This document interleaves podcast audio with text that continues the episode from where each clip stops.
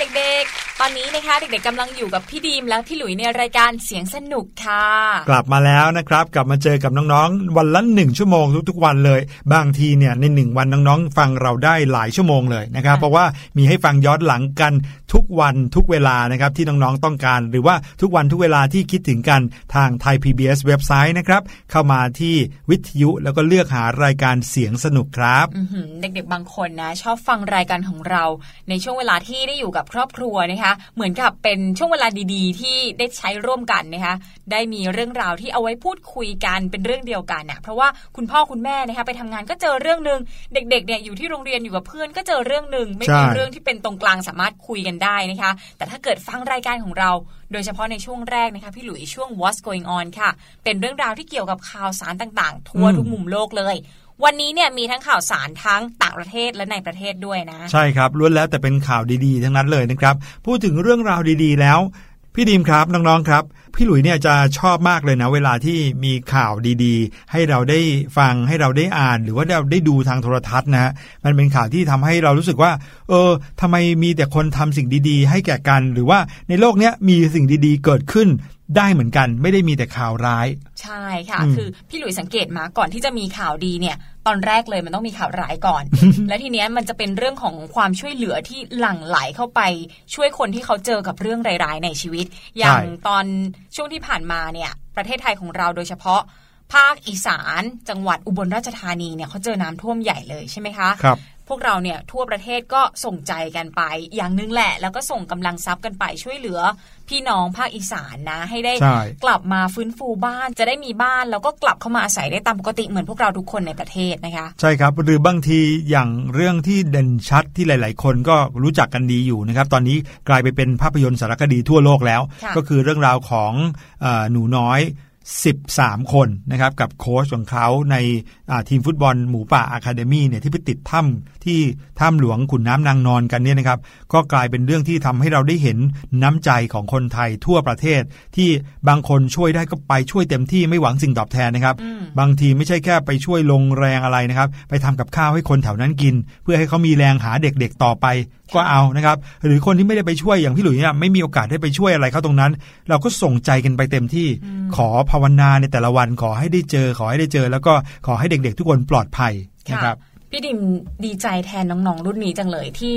มีสื่ออยู่รอบด้านเลยนะ ทั้งสื่อออนไลน์ แล้วก็ทางทีวี หรือว่าสื่อต่างๆแม้แต่หนังสือพิมพ์นะคะเด็กๆเนี่ยก็จะได้เห็นภาพความช่วยเหลือเวลาที่ผู้ใหญ่เนี่ยส่งไปช่วยเหลือคนที่เขากำลังลำบากอยู่จริงๆนะคะเด็กๆก็จะได้รู้สึกว่าการให้หรือว่าการช่วยเหลือคนที่ตกทุกข์ได้ยากเนี่ยไม่ใช่เรื่องที่ต้องอายอะบางคนอืมทำดีแล้วอายอะพี่หลุยเคยเจอไหมอย่างรุ่นพี่ดิมตอนเด็กๆอะถ้าจะทำอะไรดีๆ อย่างเดินเข้าไปบริจาคของอะไรอย่างเงี้ย ก็ต้องแบบไปกับคุณแม่นะ หรือว่าต้องพาเพื่อนไปกันเยอะๆนะอืมความจริงแล้วเนี่ยมันเป็นเรื่องปกติมากๆ ที่เด็ก ๆ สามารถทำได้ด้วยตัวเองนะคะ ใช่แล้วครับไม่ต้องรอให้คุณพ่อคุณแม่อนุญาตนะ แต่บางทีเราอาจจะต้องปรึกษาท่านเหมือนกันว่าเออค่ะเขามีเรื่องราวแบบนี้เกิดขึ้นหนูว่าหนูอยากจะช่วยแบบนี้ ก็บอกคุณพ่อคุณแม่ให้ทราบก็เป็นไปได้ อย่างอันนี้เป็นประสบการณ์ตรงนะครับพี่หลุยเนี่ยตอนสมัยเรียนชั้นมัธยมเนี่ยก็เรียนอยู่ที่โรงเรียนประจำที่จังหวัดชนบุรีครับค่ะแล้วก็ปีนั้นเนี่ยเป็นปีที่อยู่ดีๆ ฝนก็ตกหนักมากแล้วด้วยความที่อำเภอศรีราชาอยู่ใกล้กับทะทะเลมากเลยอืมนะครับ ติดทะเลเลยนะครับ มีเกาะลอยมีอะไรที่คนไปท่องเที่ยวกัน ปรากฏว่าน้ำหนุนขึ้นสูงมากโอ้โหฝนก็ตกนานหลายวันมาก จนกระทั่งน้ำท่วมทั้งศรีราชาเลยอื้อหือ ท่วมเรียกได้ว่าท่วมหลังคาชั้นสองเลยครับโอ้โหไม่ใช่ท่วมแค่หลังคาชั้นหนึ่งนะท่วมหลังคาชั้นสองเลย ท่วมกันไปแบบเรียกว่าเกินครึ่งตลาดเนี่ยอยู่ในน้ำเลยก็ว่าได้ และแถมอ่าน้ำที่ขึ้นสูงมานั้นน่ะคือขึ้นมาจากทะเลด้วย ดังนั้นแปลว่า ไม่ว่าข้าวของอะไรต่างๆ ของคนที่เคยมีอยู่ในบ้านเนี่ยก็ไหลลงทะเลไปหมดเลย โอ้โห ช่วงนั้นเนี่ยจำไม่ได้เลยว่าเป็นปีพศอะไร แต่ว่าเป็นช่วงเวลาที่คนเนี่ยก็เป็นข่าวดังไปทั่วประเทศเหมือนกันนะครับ แล้วค่ะคนก็หลั่งไหลความช่วยเหลือมาที่อำเภอศรีราชา พี่หลุยเนี่ยค้างเติ่งอยู่ที่โรงเรียนประจำกลับบ้านไม่ได้อืมเนื่องจากว่าน้ำท่วมนะครับไม่สามารถที่จะออกมาขึ้นรถทัวร์กลับบ้านได้ แต่ว่าโชคดีที่โรงเรียนพี่หลุยเนี่ยอยู่เนินเขาค่ะนะครับเขาท่วมกันทั้งศรีราชาเนี่ยแต่โรงเรียนพี่หลุยเนี่ยท่วมแค่ตาตุ่ม อืมอืมคือถ้าเกิดว่าท่วมถึงโรงเรียนพี่หลุยขึ้นถึงยอดตึกแล้วก็นะ น่าจะท่วมทั้งชลบุรีแล้วล่ะทั้งชลบุรีจมหมดเลยนะครับ นั่นก็ทำให้ เอ่อเราได้เห็นภาพความช่วยเหลือเหมือนกัน แล้วโดยเฉพาะอย่างยิ่งแน่นอนครับ เพื่อนที่โรงเรียนพี่หลุยเนี่ยหลายคนก็ไม่ได้อยู่ประจำเนาะหลายคนก็เป็นคนที่ไปกลับอย่างเงี้ยครับเขาก็มีบ้านอยู่ในตลาด ซึ่งจมน้ำไปเหมือนกัน โอ้โหโอ้โหน่าสงสารมากเขาต้องย้ายตัวเองนะครับมานอนหอพักในโรงเรียนเหมือนเรา แต่ว่าในครอบครัวเขาเนี่ยก็เสียหายไปเยอะมาก โดยเฉพาะอย่างยิ่งบ้านของเขาเนี่ยเป็นร้านขายของโอ้โหแล้วไม่สามารถเก็บของทันเนาะเมื่อก่อนเนี่ยค่ะมีร้านที่คล้ายๆเซเว่นอีเลฟเว่นอะแต่ไม่ใช่ร้านที่มันไม่ใช่สะดวกซื้ออะครับโชว์หวยอ่าเป็นร้านโชว์หวยธรรมดาเนี่ยทุกอย่างลงน้ำทะเลไปหมดเลยนะครับอืมเพื่อนๆก็แบบช่วยกันปลอบใจนะครับ แล้วเราก็มาช่วยกันเอาค่าขนมของพวกเราเนี่ยทั้งที่มีกันไม่เยอะหรอกนะครับ เอามารวมกันเป็นเงินก้อนหนึ่งให้กับเพื่อนเขาไปโอ้โหนะให้เพื่อนคนเนี้ยได้เอาไปช่วยคุณพ่อคุณแม่ที่บ้าน ในการฟื้นฟูบ้านของตัวเองโอ้โหเป็นน้ำใจเล็กๆ ของเพื่อนๆร่วมชั้นนะคือพี่ดิมเดาว่าเงินค่าขนมเด็ก ๆ ต่อให้รวมกันน่ะมันก็ไม่เยอะขนาดที่จะช่วยทั้งร้านเขากอบกู้ใช่ขึ้นมาได้ แต่ว่ามันเป็นน้ำใจอะถ้าคุณพ่อคุณแม่ของเพื่อนได้รับเขาคงรู้สึกเขาคงรู้สึกดีใจที่ลูกมีเพื่อนดีๆนะคะ นี่ก็เป็นเรื่องราวที่เกิดจากความช่วยเหลือนะ ซึ่งเดี๋ยวในช่วง What's Going On เนี่ยก็จะมีเรื่องที่เกี่ยวกับการช่วยเหลือแบบนี้แหละมาเล่าให้น้องๆฟังเป็นเรื่องทั้งในประเทศและต่างประเทศเลยนะคะ เดี๋ยวรอติดตามกัน แต่ว่าตอนนี้พักฟังเพลงสักครู่แล้วกลับมาเจอกันค่ะ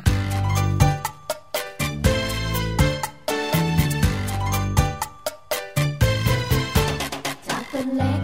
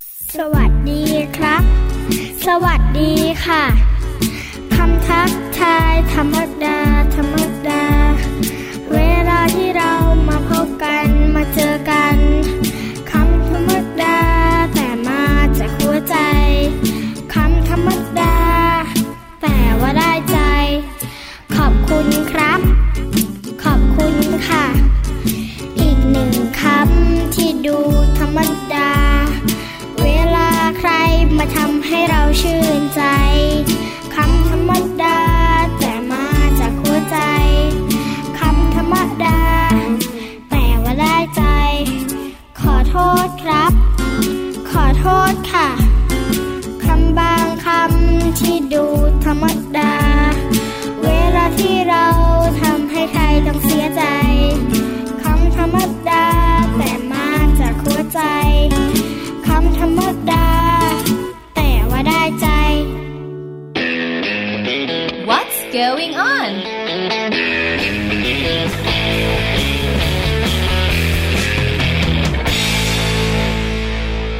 กลับเข้าสู่รายการเสียงสนุกครับ วันนี้เป็นบรรยากาศที่เต็มอิ่มแล้วก็อบอวลไปด้วย ความรักของผู้คนนะครับมีมากมายแน่นอนกับช่วง What's Going On ช่วงแรกของรายการที่จะเอาข่าวสารต่างๆ มาเล่าให้ฟังวันนี้มีถึง 3 ข่าวทีเดียวนะครับ แล้วก็เป็นข่าวที่มีแต่การช่วยเหลือกันมีแต่น้ำใจเต็มไปหมดเลยละครับ ข่าวแรกนะคะเป็นเรื่องของ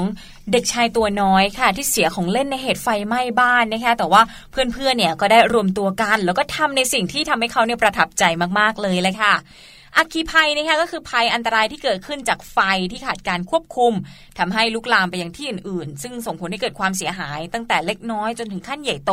อัคคีภัยพูดง่ายๆก็ไฟไหม้นะคะบางทีก็ไฟไหม้แค่ห้องเดียว บางทีแค่จุดเดียวเล็ก ๆ นะ แต่บางทีจุดเล็กๆเนี่ยแหละครับ ลามไปเป็นแบบหลายแบบ ควบคุมไม่ได้เลย ทั้งบ้านเลย หรือบางทีลามไปไหม้สองบ้านสามบ้านไหม้ทีหนึ่งทั้งย่านทั้งแถวก็มีเหมือนกัน ค่ะ เหมือนอย่างเรื่องที่เกิดขึ้นกับครอบครัวฮันต์จากรัฐเทนเนสซีของสหรัฐนะคะ บ้านนี้เนี่ยปรากฏว่าไฟไหม้บ้านจน พวกเขาเนี่ยสูญเสียทุกสิ่งทุกอย่างไปเลย หนึ่งในนั้นก็คือของเล่นสุดรักของแดเนียลซึ่งเป็นลูกชายตัวน้อยของบ้านด้วยโอ้นะคะน่าสงสารไปหมดเลยนะคะ เหตุการณ์ดังกล่าวเนี่ยเกิดขึ้นในเดือนที่ผ่านมาค่ะ ก็ทำให้แดเนียลเนี่ยต้องขาดเรียนไปช่วงหนึ่งเลยนะ แน่นอนอุปกรณ์การเรียนก็ไม่มีเสื้อผ้าก็ไม่มีนะคะ คุณพ่อคุณแม่ก็คงจะทุกข์ใจมาก หลังจากที่เขากลับมาเรียนที่โรงเรียนประถมฟิลาเดลเฟียค่ะ ตอนนั้นเนี่ยก็ต้องรู้สึกประหลาดใจเป็นอย่างมาก เพราะว่าเพื่อนๆเนี่ยดูตื่นเต้นมากเลยค่ะพี่หลุยครับแอบรอคอยการกลับมาแล้วก็พยายามที่จะเซอร์ไพรส์น้องแดเนียลนะคะครับเพื่อนๆเนี่ยพอทราบข่าวว่าแดเนียลเขาต้องสูญเสียของเล่นสุดที่รักทุกอย่างไปในกองฝ่ายเขาทำอย่างนี้ค่ะ พวกเขาเนี่ยก็รวมตัวกัน แล้วก็บริจาคของเล่นของตัวเองค่ะ คือบ้านไหนมีอะไรเนี่ยก็เอามาอย่างละชิ้น 2 ชิ้นนะคะตามแต่ที่กำลังทรัพย์ของแต่ละคนจะมีนะคะ เพื่อที่จะเอาของเล่นเนี้ยมารวมกันแล้วก็มอบให้แดเนียลในวันแรกที่เขากลับมาเรียนหนังสือตามปกติโอ้น่ารักจริง ๆ เลยโอ้ยน่ารักมากๆเลยนะ ทันทีที่แดเนียลก้าวเข้ามาในห้องเนี่ยค่ะเขาก็เจอกับกลุ่มเพื่อนๆที่รอเซอร์ไพรส์เขาค่ะ รวมไปถึงของเล่นที่เพื่อนๆเนี่ยเอามารวมกันเพื่อมอบให้กับแดเนียลนะคะแดเนียลพอเห็นเนี่ยซึ้งมากๆเลย เขาก็พูดว่า ผมชอบมันมากเลยครับ ทุกๆ คนเนี่ยมาตรงนี้หน่อยก็คือเขาเรียกเพื่อนๆมานะคะแล้วก็อ้าแขนรอรับเพื่อนๆ เพื่อนๆก็เข้ามากอดเขากันใหญ่เลยนะคะโหอืมเป็นภาพที่น่ารักมากๆที่เกิดขึ้นในห้องเรียนในวันนั้น เป็นกำะคะลังใจกันจริงๆเนาะป็กำลังใจให้กันนะคะ หลังจากกลับจากโรงเรียนวันนั้นค่ะ คุณย่าของแดเนียลเนี่ยบอกว่า หลานชายของเธอนะ ร้องไห้ตลอดทางเลยค่ะ แต่ว่าไม่ได้ร้องไห้เพราะเสียใจเหมือนตอนที่เสียของเล่นไปในกองไฟนะ น้องแดเนียลเนี่ยร้องไห้ยังมีความสุขตลอดทางกลับบ้านเลย คือมันอืมตื้นตันมากๆอะนะคะ แล้วก็แสดงความขอบคุณเพื่อนๆของเขาที่ช่วยให้หลานชายเนี่ย กลับมามีความสุขอีกครั้งค่ะครับคุณย่าบอกว่าฉันรักที่เพื่อนของเขายอมให้ใจกับหลานชายของฉัน พวกเขาตื่นเต้นที่ได้ให้ของกับหลานชาย มองไปที่ของทุกชิ้นไม่ว่าจะชิ้นเล็กชิ้นใหญ่ หลานชายของฉันเนี่ยรักมันทุกชิ้นเลย ต้องขอบคุณเพื่อนๆของแดเนียลมากๆเลย โอ้โห เห็นไหมภาพความประทับใจเนี่ยเกิดขึ้นได้ทันทีเลยนะครับ หลายๆ คนก็คงจะจินตนาการใบหน้าเปื้อนยิ้มของแดเนียลออกใช่ไหมครับอื้อหือเอาละครับมาอีกหนึ่งข่าวเป็นข่าวที่บอกเลยนะฮะว่า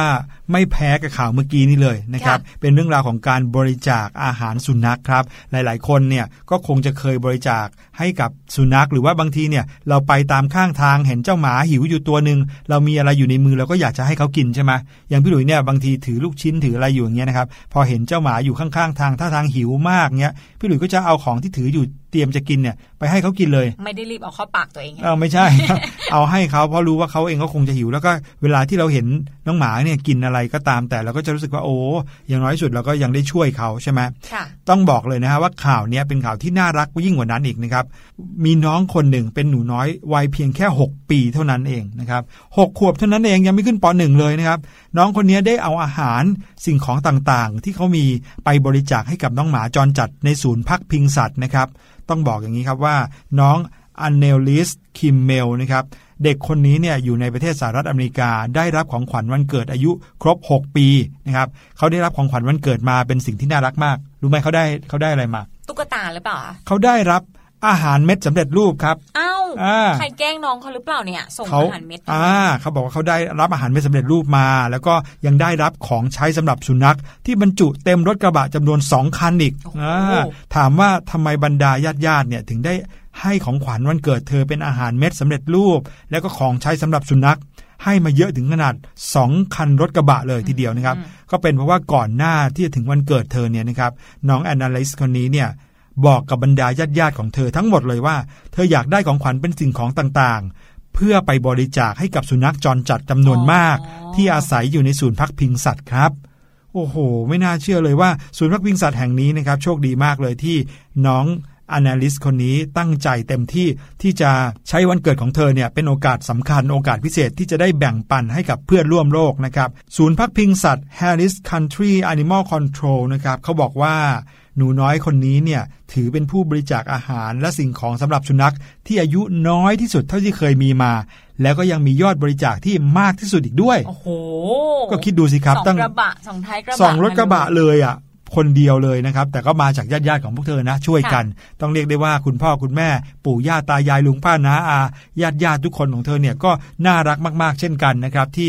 สร้างโอกาสแบบนี้ให้เกิดกับน้องคนนี้นะครับ น้องคนนี้นะครับแอนนาลิสเขาบอกว่า หนูอยากจะช่วยเหลือสุนัข เพราะว่าหนูเนี่ยชอบสุนัข พวกมันเป็นสัตว์ที่น่ารัก และในอนาคต หนูก็อยากจะเป็นสัตวแพทย์ เพื่อช่วยชีวิตสุนัข ให้หายจากอาการเจ็บป่วยด้วยอืมน่ารักน่ารักจริง ๆ เลยนะครับ แล้วก็เจ้าหน้าที่ของศูนย์พักพิงสัตว์เขาบอกว่ามันเป็นสิ่งที่น่าชื่นชมเป็นอย่างมากเลยนะครับ ที่เด็กอายุแค่เพียง 6 ปีเท่านั้น จะคิดช่วยเหลือสุนัขจรจัดนะครับ ซึ่งคนที่พูดนั้นก็ชื่อคุณเอรินเบอร์ตันนะครับซึ่งเป็นอาสาสมัครของศูนย์พักพิงสัตว์แห่งนี้โอ้อืโหมน่ารักมากๆ จิตใจดีมากๆเลยนะคะครับคนนี้ถึงแม้จะอายุแค่หกขวบนะแต่ว่าจิตใจดีจริงๆเรียกได้ว่าตอนอย่างพี่หลุยหกขวบเนี่ยพี่หลุยจะถามคุณแม่อย่างเดียวเลยเมื่อถึงวันเกิดค่ะถามว่าปีนี้มีของขวัญอะไรมั่งคืออาจะนึกถึงของปีที่นี้เรามีต้องได้เป่าเทียนไหมอะไรอย่างเงี้ยก็จะแบบคิดแบบนี้ตลอดเลยนะครับแต่น้องคนนี้อายุเพียงแค่หกขวบเท่านั้น กลับคิดถึงเรื่องของการแบ่งปัน คิดถึงการให้ต่อสิ่งมีชีวิตอื่น อาจจะเห็นน้องหมา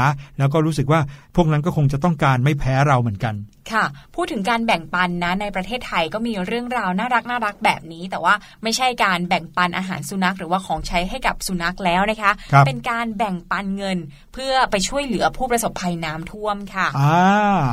จากเหตุการณ์น้ำท่วมจังหวัดอุบลราชธานีที่ผ่านมานะคะ เราก็จะได้เห็นภาพความช่วยเหลือของคนไทยที่คอยช่วยกันบรรเทาทุกข์ให้กับพี่น้องในจังหวัดอุบลราชธานีนะคะ ไม่เว้นแม้แต่เด็กหญิงตัวเล็ก ๆ อายุแค่ 10 ขวบค่ะ ต้องบอกชื่อเลยนะคะ คนนี้ชื่อว่าเด็กหญิงพรประภาเพ็งดี หรือว่าน้องโดนัทค่ะ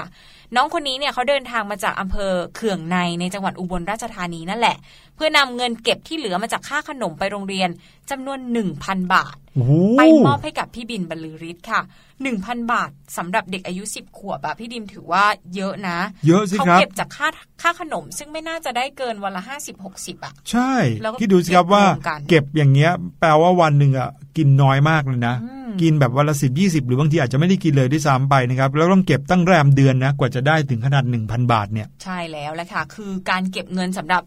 น้องโดนัทเนี่ยพี่ดิมก็ว่าเป็นเรื่องยากนะ ที่สำคัญนะ สิ่งที่ทำให้พี่บินบรรลือฤทธิ์รู้สึกภูมิใจแล้วก็ปลื้มใจกับน้องคนนี้มากนะคะก็เพราะว่าน้องโดนัทคนนี้เนี่ยเขาป่วยเป็นโรคมะเร็งเม็ดเลือดตั้งแต่อายุสองขวบค่ะโอ้น่าสงสารมากเลย แล้วก็อาศัยอยู่กับย่าหลังจากที่พ่อแม่เขาเนี่ยแยกทางกันนะคะ ที่สำคัญน้องโดนัทเนี่ยเป็นเด็กเรียนดี ได้รับรางวัลต่างๆ จากโรงเรียนบ่อยมากๆเลย พอพี่บินทราบเรื่องราวเหล่านี้เนี่ยพี่บินน้ำตาไหลเลย เพราะว่าซาบซึ้งกับน้ำใจของน้องดูสิเนอะตัวเองอะป่วยเป็นโรคมะเร็งเม็ดเลือดอะต้องใช้เงินในการรักษาเยอะมากๆเลยนะครัคะบแต่ว่ายังอุตส่าห์เอาเงินเก็บที่ตัวเองมีอะเอามาช่วยคนที่ที่ตัวเองคิดว่าเขาเดือดร้อนกว่านะคะ คุณย่าของน้องโดนัทเนี่ยบอกว่า น้องอยากจะนำเงินจากการเก็บออมมามอบให้กับบินบรรลือฤทธิ์ด้วยมือของตัวเอง ก็เลยขอให้ย่าเนี่ยพามาหลังจากรู้ว่า ทีมงานของพี่บินเนี่ยจะเดินทางมามอบเงินช่วยเหลือค่ะอืมมพอพี่บินรู้เรื่องนี้นะ พี่บินตัดสินใจรับเงินน้องนะ แต่ว่าเอาเงินส่วนตัว30,000บาท มอบให้กับน้องโดนัทเพื่อเป็นทุนการศึกษาไปเลย แล้วก็เอาไปใช้เป็นค่าใช้จ่ายในการเดินทางไปรักษาอาการป่วยด้โอ้วโหยปรบมือปรบมือปรบมือให้ทั้งน้องโดนัททั้งคุณย่าแล้วก็พี่บินเลยนะคะใช่เลยนะครับ ลองนึกภาพนะครับ เราเนี่ยรู้นะว่าคุณบินบรรลือฤทธิ์เนี่ยกำลังจะเดินทางมาที่อ่าอำเภอของเราหมู่บ้านของเรา เพื่อมามอบความช่วยเหลือให้กับคนอื่นค่ะแต่ตัวเองเนี่ยอยู่ในพื้นที่นั้นเหมือนกัน แต่ไม่ได้เดือดร้อนมาก ก็ไปหาเลยไม่ได้ไปเพื่อไปรับมอบความช่วยเหลือนะ แต่ไปให้เงินอีก โอ้โหสุดยอดสมทบกันไปสมทบกันมาแบบนี้แน่นอนครับ ไม่ใช่เพียงแค่คุณบินบรรลือฤทธิ์นะครับ ใครที่ได้ฟังเรื่องราวนี้ก็ต้องประทับใจกันทุกคนแน่นอนอื้อหืออนี่ก็คือสิ่งดีๆนะครับที่เกิดขึ้นไม่เพียงแค่ในสังคมไทย แต่ว่าทั้งโลกนี้ก็ยังมีช่วงเวลาดีๆ ที่คนเนี่ยคิดถึงกันและกันนะครับ คิดถึงสิ่งดีๆ ที่เราสามารถทำให้ผู้อื่นได้ แม้ว่าจะเป็นเพียงแค่สิ่งเล็ก ๆ เท่านั้นนะครับน้องๆครับ บางทีสิ่งเล็ก ๆ ของเราหรือบางทีเราอาจจะคิดว่าเอ๊ะสิ่งที่เราทำมันคงไม่ได้ยิ่งใหญ่อะไร แต่ความความจริงแล้วเนี่ยอาจจะไปก่อให้เกิดสิ่งดีๆ มากมายนะครับ เกิดแรงบันดาลใจมากมายให้กับคนอื่นๆ แล้วจนกลายเป็นเรื่องราวที่น่าประทับใจแบบนี้แหละครับ นี่ก็เป็นเรื่องราวดีๆ ที่เรานำมาฝากกันในช่วง What's Going On ในวันนี้ 3 เรื่องเลยนะคะ และจบจากช่วง What's Going On ค่ะ ช่วงหน้าก็ยังมีเรื่องราวดีๆว้าวๆมาฝากน้องๆอีกเช่นเคยกับพี่ลูกเจี๊ยบในช่วงรู้หรือไม่ แต่ว่าตอนนี้พักกันสักครู่ค่ะ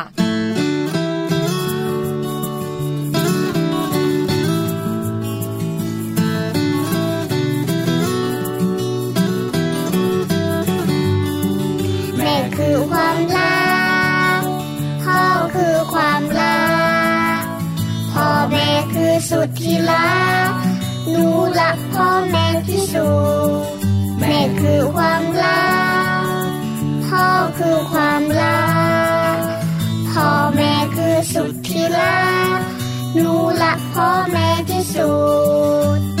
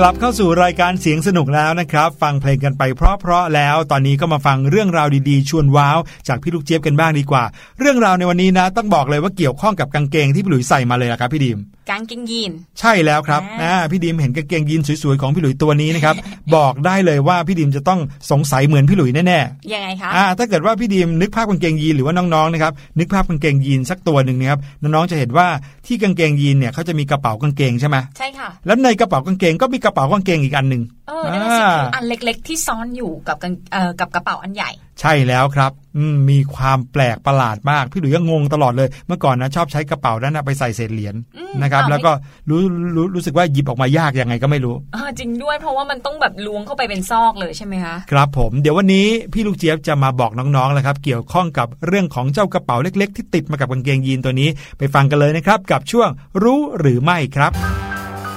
รู้หรือไม่กับพี่ลูกเจี๊ยบ สวัสดีค่ะ สวัสดีน้องๆทุกคนนะคะ แล้วก็สวัสดีพี่หลุยแล้วก็พี่ดรีมด้วยค่ะ วันนี้ในช่วงของรู้หรือไม่นะคะ พี่ลูกเจี๊ยบมีเรื่องใกล้ตัวมากๆมาฝากเลยละค่ะ ที่บอกว่าใกล้ตัวเนี่ยก็เพราะพี่ลูกเจี๊ยบเนี่ยเชื่อว่าน้องๆหลาย ๆ คนเนี่ยนะคะ น่าจะทุกคนด้วยเลยแหละน่าจะได้ใส่กางเกงยีนนะคะ หรืออย่างน้อยค่ะน่าจะได้เคยเห็นคุ้นเคยกับกางเกงยีน ที่คนในครอบครัวของเราใส่นะคะแล้วนึกออกหรือเปล่าคะว่ากางเกงยีนเนี่ยมีกระระเป๋าทั้งหมดกี่กระเป๋าค่ะ นอกจากที่จะมีกระเป๋าหน้าแล้วนะคะ ก็ยังมีกระเป๋าหลังด้วย แต่เจ้ากระเป๋าหน้านี่สิคะ บางทีเนี่ยไม่ได้มีแค่ 2 กระเป๋านะคะ แต่ว่ามีกระเป๋าเล็กๆค่ะ เล็กจริง ๆนะคะ เล็กเหมือนกับว่าเอาไว้ใส่เศษเหรียญเลยล่ะค่ะ ติดไว้นะคะ ด้านหน้าของกางเกงยีนอีกด้วยค่ะ สมัยพี่ลูกเจี๊ยบเล็ก ๆ เนี่ยนะคะ จริง ๆ แล้วจนกระทั่งโตมาเมื่อไม่กี่ปีนี้เองนะคะ พี่ลูกเจี๊ยบเนี่ยก็ยังเชื่อค่ะว่า กระเป๋าใบเล็กๆ ช่องอันนั้นเนี่ยนะคะ น่าจะเรียกว่าช่องมากกว่ากระเป๋าเนาะน่าจะมีเอาไว้ใส่เศษเหรียญนั่นเองค่ะ แต่ก็คิดอยู่ดีแหละค่ะว่าอุ้ยเหรียญที่ไหนจะไปใส่ได้คือ ต่อให้ใส่ได้อะก็น่าจะใส่ได้ไม่เยอะ ดังนั้นคนผลิต เขาผลิตมาทำไมอะผลิตแบบให้เท่ๆอะไรแบบนี้หรือเปล่านะคะ ก่อนที่จะไปตอบคำถามนี้นะคะ ก่อนที่จะไปดูหน้าที่ของกระเป๋าใบจิ๋วหรือว่าช่องจิ๋วๆอันนี้นะคะ ขอพาทุกคนค่ะ ย้อนกลับไปตั้งแต่ช่วงยุคแรกเริ่มของกางเกงยีนนะคะ สมัยที่กางเกงยีนเนี่ยนะคะ เป็นที่นิยมในหมู่ชาวคาร์บอยส์ค่ะ แล้วก็บรรดาคนงานในเหมืองด้วยค่ะ เนื่องจากว่านะคะผ้ายีนเนี่ยค่อนข้างที่จะเป็นผ้าที่เหนียวแน่นแข็งทนทานมากเลยค่ะ ดังนั้นนะคะก็เลยเหมาะแก่การใส่ทำงานในเหมืองนั่นเอง และในสมัยก่อนนั้นเนี่ยนะคะ นาฬิกาที่เขาใช้เนี่ยไม่ได้เป็นนาฬิกาข้อมือเหมือนอย่างในปัจจุบันที่เราใช้กันค่ะ แต่ว่าในยุคสมัยก่อนนั้นเนี่ยนะคะ นาฬิกาของเขาเนี่ยเป็นนาฬิกาพกนั่นเองค่ะ ก็จะเป็นนาฬิกากลมๆมาเนาะแล้วก็จะมีสายนะคะ เหมือนเป็นสายโซ่แบบนี้ค่ะ ในภาษาอังกฤษนะคะ เราเรียกกันว่า pocket watch นั่นเองค่ะ และในยุคนั้นเนี่ยนะคะ บรรดาผู้ชายเนี่ยก็จะพก pocket watch นะคะ หรือว่านาฬิกาพกเนี่ยนะคะ ติดตัวตลอดเวลาเลยแหละค่ะ โดยนะคะ Levi Strauss ค่ะ ซึ่งเป็นคนผลิตกางเกงยีนเนี่ยนะคะ เขาก็ได้สังเกตค่ะว่า เออ ผู้ชายส่วนมากเนี่ยนะเขาก็จะพกนาฬิกาพกไปทำงาน แล้วก็ไม่รู้ว่าจะเก็บตรงไหน เพราะว่านาฬิกาพกสมัยก่อนนะคะ อย่างที่พี่ลูกเจี๊ยบบอก ก็จะมีโซ่เนี่ยมาด้วย ถามว่าทำไมต้องมีสายโซ่ยาวๆ ก็เพราะว่าเอาไว้เกี่ยวเออเขาเรียกว่าอะไรกางเกง หรือว่าเกี่ยวหูหิ้วต่างๆ ไม่ให้นาฬิกาหายนั่นเองค่ะ ดังนั้นค่ะคุณเลวีสตร u ส์นะคะก็เลยค่ะ เพิ่มช่องที่กระเป๋ากางเกงนะคะ โดยช่องนั้นเนี่ยนะคะเรียกว่า watch pocket นั่นเอง มีเอาไว้สำหรับใส่นาฬิกาพก เพื่อความสะดวกแล้วก็ป้องกันการกระแทกเสียหายอีกด้วยค่ะ และหลังจากการเวลาผ่านไปนะคะ ความนิยมในเรื่องของการใช้ watch pocket หรือว่านาฬิกาพกเนี่ยก็น้อยลงค่ะ เพราะว่าบรรดาคุณผู้ชายเนี่ยนะคะ ก็หันมาใส่นาฬิกาข้อมือกันหมดแล้วค่ะ ช่องเล็กๆ อันนั้นนะคะ จากที่เคยเป็น watch pocket ใช่ไหมคะ ก็ถูกเปลี่ยนไปค่ะ ก็ไปใช้ใส่อย่างอื่นแทนนะคะ แล้วแต่แต่ละคนเนี่ยอยากจะใส่เลยค่ะว่า จะใส่เหรียญนะคะ หรือว่าจะเสียบเช่นเออคลิปดีบกระดาษหรืออะไรแบบนี้นะคะ ก็คือแล้วแต่สไตล์ใครสไตล์มันเลย แต่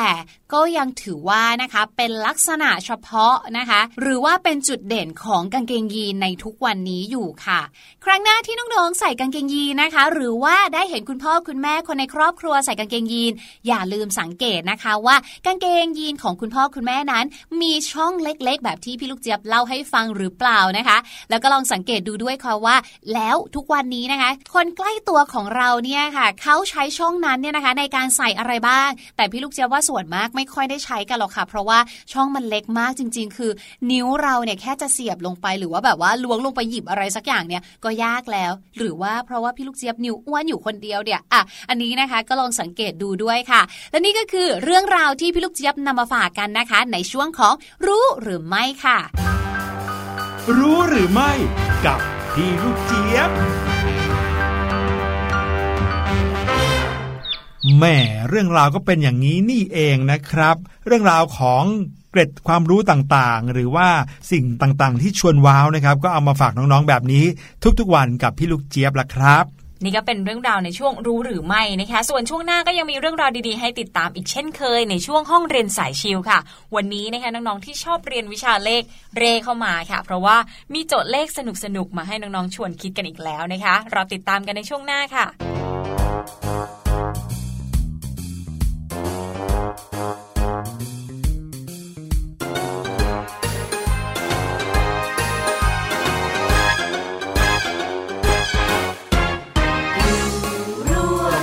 ด้วยน้ำใจผูกพันกันด้วยไมตรี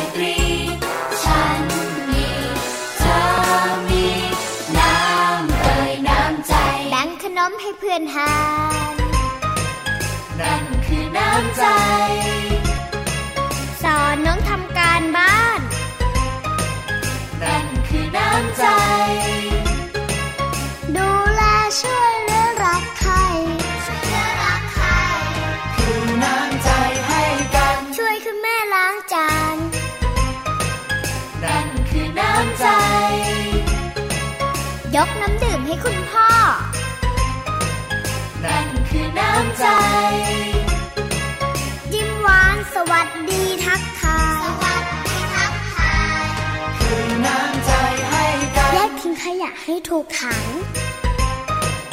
นั่นคือน้ำใจ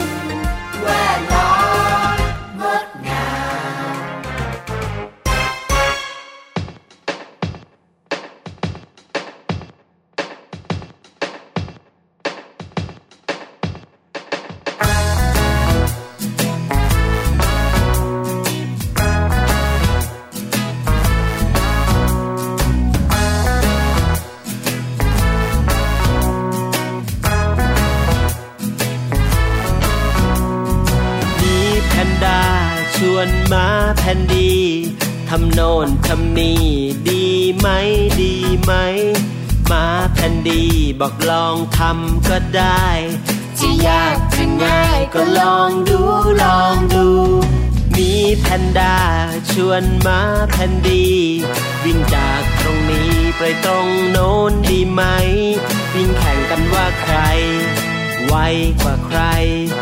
แพ้ชนะไม่เป็นไรลองดูลองดู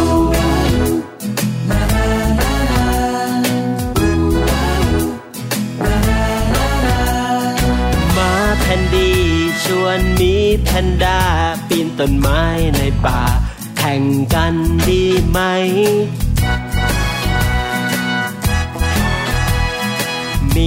นด้าบอกลองดูก็ได้แพ้ชนะไม่เป็นไรลองดูลองดู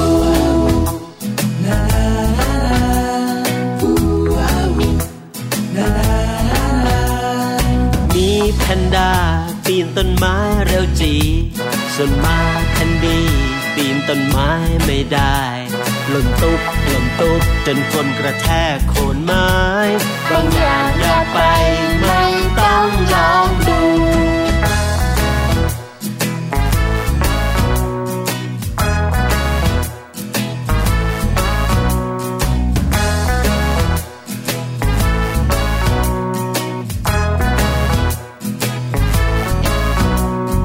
มีแพนด้าปีนต้นไม้เร็วจีส่วนมาแพนดี ปีนต้นไม้ไม่ได้หล่นตุ๊บหล่นตุ๊บจนกลนกระแทกโคนไม้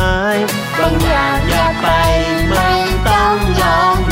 ไม่ กลับเข้าสู่รายการเสียงสนุกครับ ช่วงนี้ช่วงสุดท้ายของรายการแล้วชวนน้องๆมาเข้าห้องเรียนกันหน่อย นี่ ห้องเรียนสายชิวของเรานะครับ เรียนกันแบบชิวๆได้ความรู้กันแบบเต็มๆสนุกๆกันไปครับ วันนี้ถึงคิวของวิชาคณิตศาสตร์แล้วซึ่งวันนี้นะคะก็จะเป็นเรื่องของสูตรลับคณิตศาสตร์ที่ไม่มีสอนในห้องเรียนด้วยนี่เด็กๆบอกเลย ว่าน้องๆครับ วันนี้ใครที่เรียนการคูณมาแล้ว ก็จะรู้สึกว่าได้ประโยชน์มาก ส่วนใครที่ยังไม่เคยเรียนการคูณมาก่อนเลย จะบอกว่าวันนี้น้องๆจะสามารถทำการคูณได้ โดยที่ไม่ต้องเคยเรียนมาก่อนเลยก็ได้ แล้วแล้วมันต้องใช้เครื่องคิดเลขไหมคะพี่ดิมจะได้เตรียมค่ะพี่หลุยอ้าวอยากใช้ก็ใช้ได้เลยนะครับ แต่ว่าเคล็ดลับที่เอามาฝากในวันนี้นะครับบอกเลยว่าง่ายกว่าเครื่องคิดเลขเยอะเลยครับ โอ้อย่างแรกสุดเลยนะครับคือการคูณเลข 2 หลัก หลายๆ คนนะครับอาจจะเคยท่องสุดคูณได้ พี่ดีมท่องสุดคูณได้อยู่แล้วใช่ไหมได้ถึงแม่สิบสองเลยโอ้โหค่ะมีตั้งหลายแม่นะครับ ที่ท่องกันแล้วก็ท่องกันอย่างจำได้แม่นเลยทีเดียว แต่ถ้าเกิดว่าเป็นเลข 2 หลักมาคูณกันละครับโอ้โหเช่น 35คูณ30 หรือว่า 45คูณ71 อย่างเงี้ยทำไงอะ ขอเครื่องคิดเลขหรือไม่ก็อ่าปากกาดินสอดีกว่ามาช่วยคิดในกระดาษ ถูกต้องครับเครื่องคิดเลขเนี่ยคือตัวช่วยที่ดีของเราเลยนะฮะแต่ว่าถ้าไม่มีเครื่องคิดเลข เราก็ต้องมีเคล็ดลับมีเทคนิคในการคูณกันสัหน่อย วันนี้นะครับจะมาสอนเทคนิคการคูณเลข 2 หลักในใจ ในใจเลยเหรอคะคูณในใจได้เลยนะครับ แต่ว่าน้องๆอาจจะต้องเออมีทักษะการบวกเลขนิดหนึ่งนะครับ หรือว่าการคูณเลขนิดหนึ่งก็พอไม่ต้องเยอะนะครับ อย่างแรกสุดเลยนะครับ วิธีการในการคูณเลข 2 หลักในใจนะครับ เราก็ต้องลบเลขเป็นก่อนอ่าไม่น่าจะยากเนอะเด็กๆ น่าจะเรียนลบเลขมาตั้งแต่ป .1 ป .2 แล้วใช่ครับ สมมุตินะครับ น้องๆมีเลข 97คูณ96 ยากไหมหุ ยยากมากยากมากเลยนะพี่หลุย97 คูณ 96 โอ้โห 90 กว่าเกือบร้อยเนี่ยทำไมถึงแบบยากขนาดนี้ แต่วิธีการคิดง่ายมากเลยครับ 97 คูณ 96 คิดง่ายๆ ด้วยการเอา 100 เป็นตัวตั้งก่อนนะครับ เพราะว่า 97 96 เนี่ย มันใกล้เลข 100 ใช่ไหมค่ะอะเอา 100 มาลบ97 เหลือเท่าไหร่ครับ เหลือ 3 ค่ะอ่าพักไว้ก่อนนะเลข 3 นะครับ ต่อไปเมื่อกี้นี้ 97 คูณ 96 ใช่ไหมครับค่ะคราวนี้เอา 100 มาลบ 96 บ้างครับ เหลือ 4 ค่ะ เหลือ 4 ใช่ไหมเราได้ตัวเลขกี่ตัวแล้วตอนนี้ 2 ตัวค่ะ 3 กับ 4 ใช่ไหมครับค่ะ3กับ 4 บวกกันได้ 7 ค่ะ 7 ใช่ไหมครับ เอาละครับ เลข 7 นี่แหละครับสำคัญที่สุดเลย พี่ดีมเอา 100ลบ7ก่อนครับ 100ลบ7ได้ 93 ค่ะอ่าอันนี้ง่ายใช่ไหมค่ะ93 เอาไว้ข้างหน้าเลย 93 มาก่อนเลยนะครับ แล้วก็เมื่อกี้นี้เราได้ตัวเลขอะไรมานะครับ เราได้เลข 3 กับเลข4ค่ะ เอาละครับ เอาเลข 3 กับเลข 4 นั้นนะครับ เดิมที่บวกกันเราได้ 7 ใช่ไหมค่ะ ตอนนี้เอามาคูณกันครับ คูณกันแล้วได้เท่าไหร่ครับ 3 4 12 ค่ะ 12 เอามาวางต่อจากเลข 93 เลยครับ ก็จะได้คำตอบคือ 9312 อย่างนั้นเหรอคะ ถูกต้องครับว้าวเลข 97 คูณเลข 96 เท่ากับ 9,312 นั่นเองครับ โอ้โห ง่ายไหมมากเลยอะง่ายมากเลยนะครับ การคูณเลขเนี่ยพี่หลุยพูดพี่ดีมเขียนตามนี่นะครับใช้เวลาไม่ถึง 1 นาทีเลยอื้อหือนี่นะครับเวลาในการหาเครื่องคิดเลขยังนานกว่าอีกนะใช่แล้วอะมาอีกสักหนึ่งโจทย์นะครับ สมมุติว่า 88 88 คูณ 95หุยเลขยากเลยนะเนี่ย88 คูณ 95 88 คูณ 95 ทั้ง 2 ตัวเนี่ยใกล้ 100 ใช่ไหม ค่ะอ่าเอา100 เป็นตัวตั้งก่อนนะครับ100ลบ88 ได้ 12 ค่ะ 12 ต่อไป 95 100ลบ95 ได้ 5 ค่ะ โอเค 12บวก5เป็น 17 ค่ะ 17 นะครับคราวนี้เอา 100 เป็นตัวตั้งมั่ง 100ลบ17 เหลือเท่าไหร่83 ค่ะ โอ้โห พี่ดีมคิดเลขไวมากครับ เอา 83 วางไว้ข้างหน้าเลยนะครับ ต่อไปเลขข้างหลังอีก 2 ตัวนะครับ เอาเมื่อกี้นี้เราได้เลขอะไรฮะสองตัวนั้น ได้ 12 กับ 5 ค่ะ อ่า ทีนี้เอา 12 กับ 5 มาคูณกันครับ 12 5 60 ค่ะ โอ้โห อันนี้แม่ 12 ง่ายมากใช่ไหม12 5 60 เอาเลข 60 มาวางไว้ข้างหลังเลย ทีนี้ 88 คูณ 95 เท่ากับ 8,360ค่ะ เยี่ยมมาก โอ้โห เห็นไหมง่ายสุดๆเลยอะ ง่ายสุดๆไปเลยนะครับ มี 2 3 ขั้นตอนนะครับ ลบก่อน เสร็จแล้วบวก เสร็จแล้วค่อยคูณนะครับ จะทำให้น้องๆ ได้ตัวเลข 2 หลักที่เอามาคูณกันได้ง่ายมากเลยครับต่อไปต่อไปมาหาร้อยละกันบ้างดีกว่าอืมแหมร้อยละหรือว่าเปอร์เซ็นต์นั่นเองนะครับ ร้อยละของตัวเลขเนี่ยง่ายมากๆเลย แต่อันนี้อาจจะคิดง่ายถ้าเกิดว่าเป็นเลขแบบหลักร้อยหลักพันหลักหมื่นที่แบบว่าลงท้ายด้วยศูนย์ศูนย์เนี่ยจะง่ายนะครับ เช่น ร้อยละ40ของ300อันนี้คิดออกไหมร้อยละ40ของ300เอา40หาร100คูณ300โอ้โห คูณแล้วปึ๊บปั๊บปึ๊บปั๊บปึ๊บปึ๊บได้เท่าไหร่เอ่ยร้อยยี่สิบอ่า ทีนี้วิธีคิดง่ายกว่านั้นมีนะครับค่ะให้เอาเลขทั้งสองตัวมาหารด้วย10ครับ แล้วก็เอาผลลัพธ์ที่ได้มาคูณกันครับ ง่ายมากแค่นี้เองร้อยละ40ของ300เอา40มาหาร10ก่อน ได้สี่ค่ะ300หาร10ก่อน300หาร10ได้สามสิบ อ่าเห็นไหมทีนี้เอาเลข 4 มาคูณ 30 เป็นเท่าไหร่ครับร้อยยี่สิบค่ะ ถูกต้องครับอ๋อ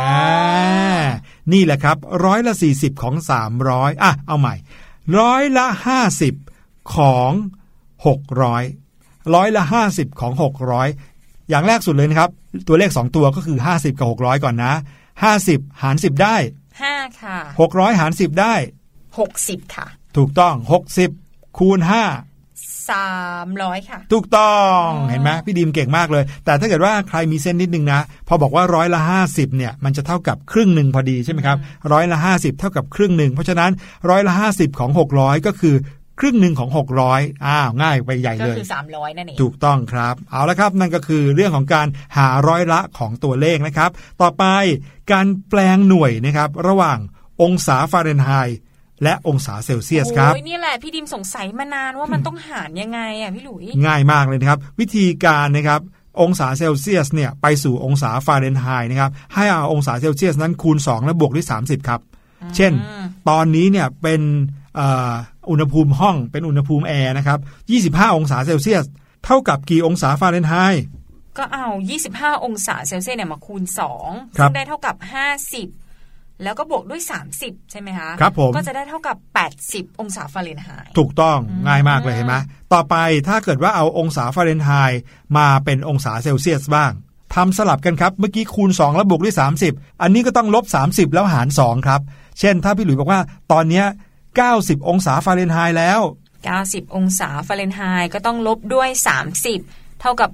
60 หารด้วย 2 ก็เท่ากับ 30 องศาเซลเซียสค่ะ ใช่แล้วครับ เพราะฉะนั้นเรามาทบทวนกันนิดนึงนะครับ ถ้าอยากจะเอาองศาเซลเซียสแปลงเป็นองศาฟาเรนไฮต์นะครับ ให้คูณ 2 แล้วบวกด้วย 30 แต่ถ้าอยากจะเปลี่ยนจากองศาฟาเรนไฮต์เป็นองศาเซลเซียส ให้ลบ 30 แล้วหารด้วย 2 แค่นี้เองนะครับ น้องๆก็จะสามารถแปลงหน่วยจากองศาเซลเซียส เป็นองศาฟาเรนไฮต์เปลี่ยนจากองศาฟาเรนไฮต์เปลี่ยนเป็นองศาเซลเซียสได้ง่าย ๆ แล้วละครับ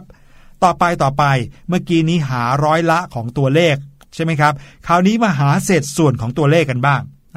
ร้อยละกับเศษส่วนเนี่ยจริง ๆ แล้วมีความใกล้เคียงกันนะครับ เพราะว่าเราสามารถแปลงร้อยละเป็นเศษส่วนได้ แล้วก็สามารถแปลงเศษส่วนเป็นร้อยละได้นะครับ ทีนี้ก็ขึ้นอยู่กับว่าเราจะเจอโจทย์แบบไหนครับน้องๆถ้าเจอโจทย์เป็นร้อยละ แล้วก็คิดแบบข้อเมื่อกี้นี้ แต่ถ้าเจอโจทย์เป็นเศษส่วนล่ะทำยังไงอ่าการหาเศษส่วนของตัวเลขนะครับ เช่น หา 3.4 ของ 24สิ 3ส่วน4ของ 24 วิธีการก็คือให้เอา 24เนี่ยมาหารด้วยตัวส่วนก่อนนะครับ หารด้วยเลข4ครับ24 หาร 4 เท่ากับ 6 ค่ะ จากนั้นนะครับก็นำเลข6นะครับมาคูณกับเลขตัวเศษก็คือคูณ 3 เท่ากับเท่าไหร่ครับ 18 ค่ะ นั่นแหละครับ เพราะฉะนั้น3ส่วน4ของ 24 เท่ากับ 18 18นั่นเองครับ ง่ายไหมไม่ต้องตั้งคูณไม่ต้องอะไรกันให้ยุ่งยุ่งยากวุ่นวายเลยนะ เอาใหม่เอาใหม่ คราวนี้ ลองหา 5 ส่วน 8 ของ 40สินี่5ส่วน 8 ของ 40 วิธีคิดง่ายมากแบบเมื่อกี้นี้นะครับ เริ่มต้นจากเอาเลข 40 มาหาร 8 ก่อนครับ ก็ได้ 5 ค่ะ8 เอาเสร็จแล้ว5ถูกต้องครับ 8 5 40ฉะนั้นเนี่ย ตัวนั้นได้ 8 ได้ 5 ใช่ไหมได้5ค่ะจากนั้นก็เอาเลข 5 มาหารตัวเศษครับ ตัวเศษข้อนี้คือเลข 5 เพราะฉะนั้น5คูณ5เท่ากับ 25 ค่ะ ถูกต้อง เพราะฉะนั้นข้อนี้นะครับ5ส่วน 8 ของ 40 เท่ากับ 25 ค่ะ ถูกต้องครับอ๋ออืมเป็นไงวิธีการไม่ยากอย่างที่คิดใช่ไหมครับ นี่ก็คือสูตรลับคณิตศาสตร์ที่นำมาฝากกันในวันนี้นะครับ เป็นเรื่องราวของการคูณเลข 2 หลัก การหาร้อยละของตัวเลข การหาเศษส่วนของตัวเลข และเมื่อกี้นี้ การแปลงหน่วย ระหว่างองศาฟาเรนไฮต์กับองศาเซลเซียส แปลงกลับไป แปลงกลับมาง่ายๆนะครับ ใครสงสัยเรื่องนี้อดใจรอไว้ก่อน พี่หลุยยังมีเรื่องราวสนุกๆนะครับ หรือถ้าใครอยากจะถามเข้ามา ก็ลองหาวิธีถามเข้ามาดูเดี๋ยวนะครัหาบคำตอบมาให้ด้วยนะใช่แล้วครับเอาล่ะครับ นั่นก็คือเรื่องราวที่เรานำมาฝากกันในช่วงห้องเรียนสายชิวครับ วันนี้นะคะหมดเวลาของรายการเสียงสนุกแล้วนะคะ น้องๆ กลับมาพบกับพี่หลุยและพี่ดิมได้ใหม่ในโอกาสหน้าค่ะสำหรับวันนี้ สวัสดีค่ะ สวัสดีครับ สบัดจินตนาการ สนุกกับเสียง เสริมสร้างความรู้ในรายการ เสียงสนุก